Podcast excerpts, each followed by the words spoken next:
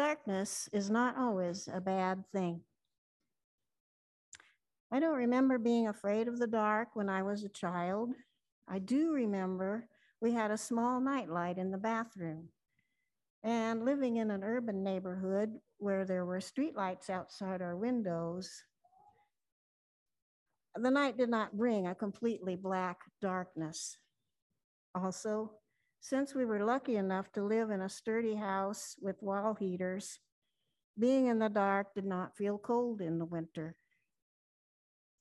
I remember enjoying the darkness, no matter the season.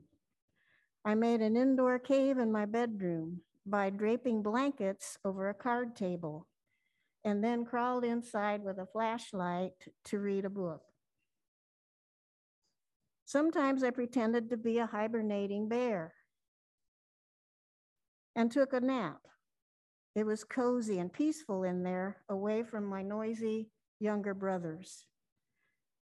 But enjoyment of the dark is not always a solitary experience. Who doesn't remember their first campfire? The dark looming beyond the circle we formed around the crackling flames. Firelight cast our faces in a flickering, rosy glow. We roasted marshmallows to make s'mores with graham crackers and chocolate. We sang silly songs. Our world became smaller inside that warm circle of light, in contrast to the larger circle of cold darkness surrounding us. That contrast made me appreciative of both the light and the dark. The darkness of light brings pleasure and another kind of fun in October.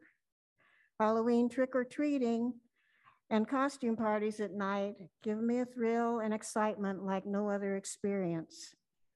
Dressing up as goblins, ghosts, witches, and otherworldly, bizarre creatures offers us a chance to see each other in imaginative ways. With small amounts of light casting weird and eerie shadows in the dark. We know the monsters are not real, we know these are friends having fun. The dark is not truly scary. As you can see, the longer dark nights of winter are not depressing to me. I feel a sense of coziness and safety. I enjoy savoring and prolonging the moments before time to get up in the morning, snuggling just a bit more under the covers and listening to the silence. But I know not all people feel this way, especially those without money for heating utilities and the homeless without any shelter. One homeless couple, revered in Christian tradition for more than 2,000 years, needed a place to stay while traveling on the night of the winter solstice, the Roman date December 25th. Mary's baby was ready to be born, according to fourth century St. Augustine, quote, on the day which is the shortest in our early reckoning, and from which subsequent days begin to increase in length, unquote. Come, let us ponder the relationship of winter solstice and nativity in day, today's celebration of silent joy. First. this is titled Winter Solstice, a poem by Dr. Reverend Rebecca Parker. Perhaps for a moment, the typewriters will stop clicking, the wheels stop rolling, the computers desist from computing, and a hush will fall over the city. For an instant in the stillness, the chiming of the celestial spheres will be heard as Earth hangs poised in the crystalline darkness and then gracefully tilts. Let there be a season when holiness is heard and the splendor of living is revealed. Stunned to stillness by beauty, we remember who we are and why we are here. There are inexplicable mysteries. We are not alone. In the universe, there moves a wild one whose gestures alter Earth's axis toward love. In the immense darkness, everything spins with joy. The cosmos enfolds us. We are caught in a web of stars, cradled in a swaying embrace, rocked by the holy night, babes of the universe. Let this be the time we wake to life like spring wakes in the moment of winter solstice. Candlelight Meditation by the Reverend Gary Kowalski. Once more, the year turned round. We've come full circle on this small planet, spinning down the grooves of change, another revolution completed around the sun. Another year older, another set of rings on the tree. As seasons parade in endless procession, the people's troubles and prayers remain the same. The worries do not change generation after generation making the same mistake, so many thousands of circuits in a world filled with war and woe, full of sounds and fury, bleared, smeared with toil, the ebb and flow never ending, the grating sound of pebbles, which the waves draw back and fling at their return up the high strand. Begin and cease, and then begin again with tremulous cadence, slow, but bringing us always back to Christmas. Back to a place we've always known, where, where we've never been before, back to a time that stands outside of time, not part of the regular orbit, but the axis of the year, the axis of the year, a still point, a fixity, uh, the center post and ridge pole around which all the rest revolves. Christmas, telling us that history isn't just chasing its tail, not merely repeating the same old tired story over and over of dog eat dog, might makes right, every man for himself, blow for blow. Not a tale told by an idiot, but assuring us that history has a direction and time has a purpose. That lines are real as well as circles, that the human saga has a goal still to be realized, yet mysteriously present already here among us. That the holy is enacting a new story on the earth. Christmas is not a creed we have to believe in. It's not a feeling that comes and goes. Christmas isn't something that happened long ago or didn't happen, as the case may be. Christmas isn't a story we tell so much as a drama in which all of us have become participants. Whether we feel like it or not, whether we believe in it or not, whether we like it or not. Christmas is a reality here and now just as love is a reality and compassion a possibility hidden inside every interaction of how we choose to be with one another. For whether we feel like it or not, we are all brothers, and whether we or not we believe it, we are all sisters, siblings born of a single womb. Whether we like it or not, we are all one tribe and share but one fate. Separateness is the illusion, while interdependence is the plainest fact. We know it in our heads, and when we know it in our hearts, then the center will be everywhere. And the circumstance or the circumference will have no boundaries. And the sun will rise on a new and different kind of dawn. It's okay. We join now in meditation. In this moment of half life, half light, and half shadow.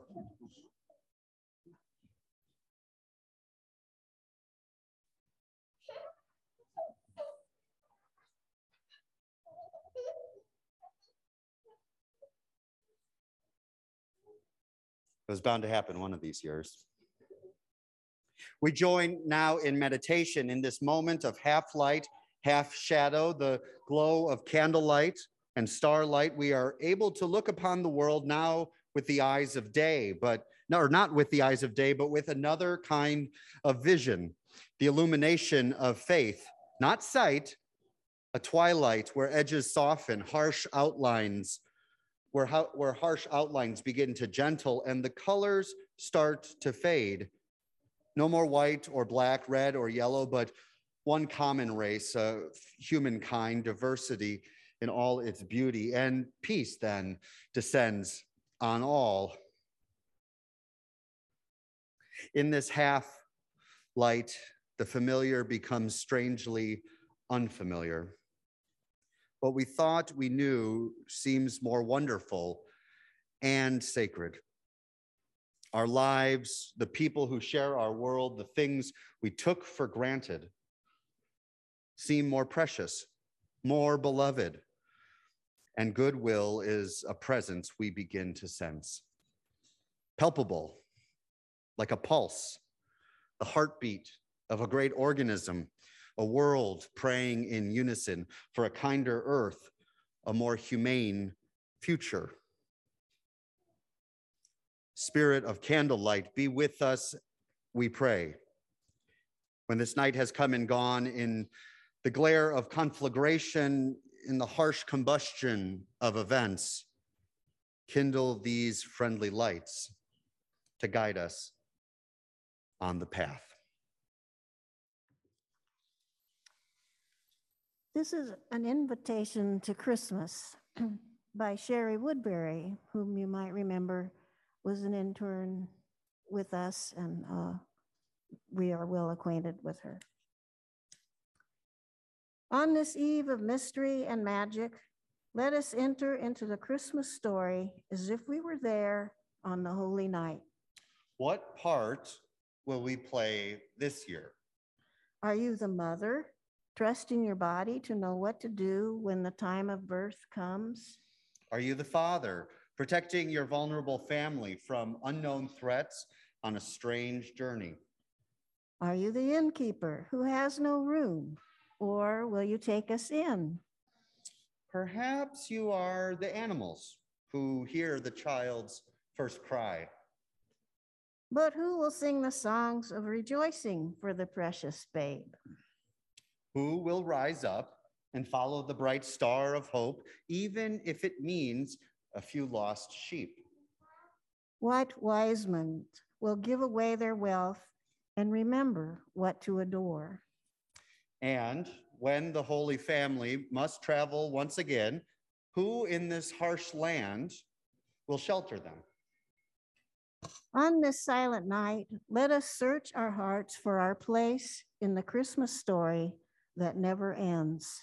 Let us choose again our role in the incarnation of love. This year, now our second Christmas during COVID is starting to weigh on us, whether we name it or not. And this ancient story that has been told again and again and invited those allegorical questions who are you? Who are you? Who are you in this story? Who are you this year in this ancient nativity? This story is feeling so familiar that it's almost not feeling that helpful any longer. I liked a line, I didn't remember it when I was thinking about this homily that uh, from Gary Kowalski's piece about the familiar, unfamiliar, the unfamiliar, familiar. And I think we've become so familiar with COVID that at times it has felt like we haven't we're not really clear what is normal or the or the new normal or what should we become familiar with be familial with warm up to and what shouldn't we what should remain unfamiliar what should remain uncomfortable to be around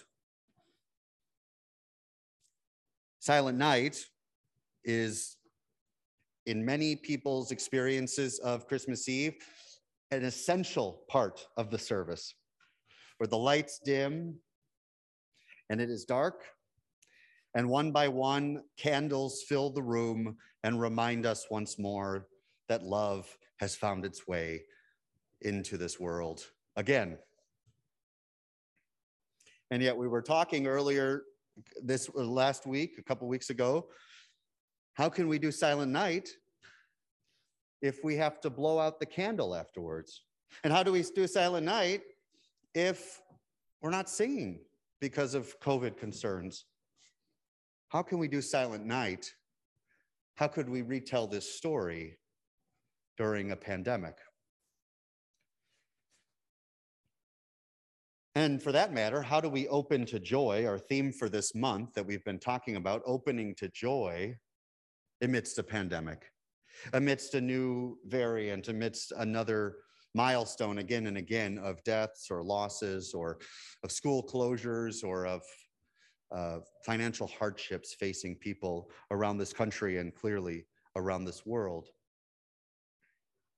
And so I thought about on this silent night, on this quiet night, personified so, or, you know, created so beautifully by our welcome today, that even on this silent night, there may be ways to find that soft spot, that gentle spot where the sides and the edges can soften, where we're able to recognize a joy, a small joy, or perhaps we might call it a silent joy interesting. Silent Joy is kind of a interesting blur of Silent Night and another another song maybe.